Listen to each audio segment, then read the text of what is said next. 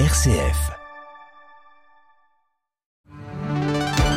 6h30, 9h, la matinale. La formation en Belgique avec Denis Delorafosse. Bonjour à tous. Dans les rues belges, 95% des femmes indiquent se sentir parfois en danger selon une enquête publiée ce vendredi et réalisée auprès de 1000 femmes par l'initiative internationale Stand Up Against Street Harassment menée par Right to Be et L'Oréal Paris en collaboration avec l'organisation belge Touche pas à ma pote qui lutte contre le harcèlement de rue à l'encontre des femmes. Les femmes interrogées sont 83% à dire avoir déjà été harcelées dans les rues du plat pays.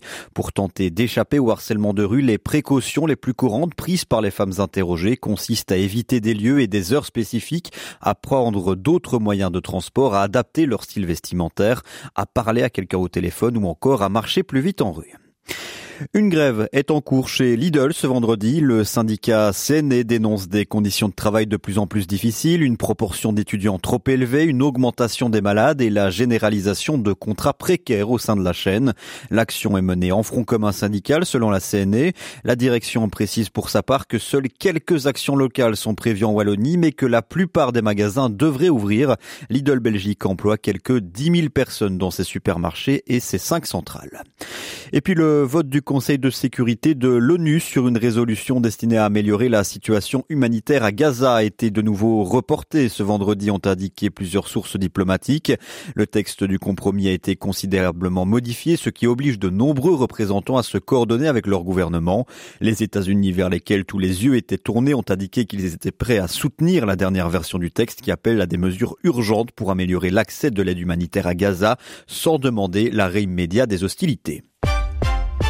Retour chez nous, les Responsible Young Drivers, ces bénévoles qui à chaque réveillon se chargent de reconduire gratuitement les à leur, les fêtards, pardon, à leur domicile, sont à la recherche de chauffeurs justement pour la nuit du 31 décembre, rapporte le journal L'Avenir ce vendredi.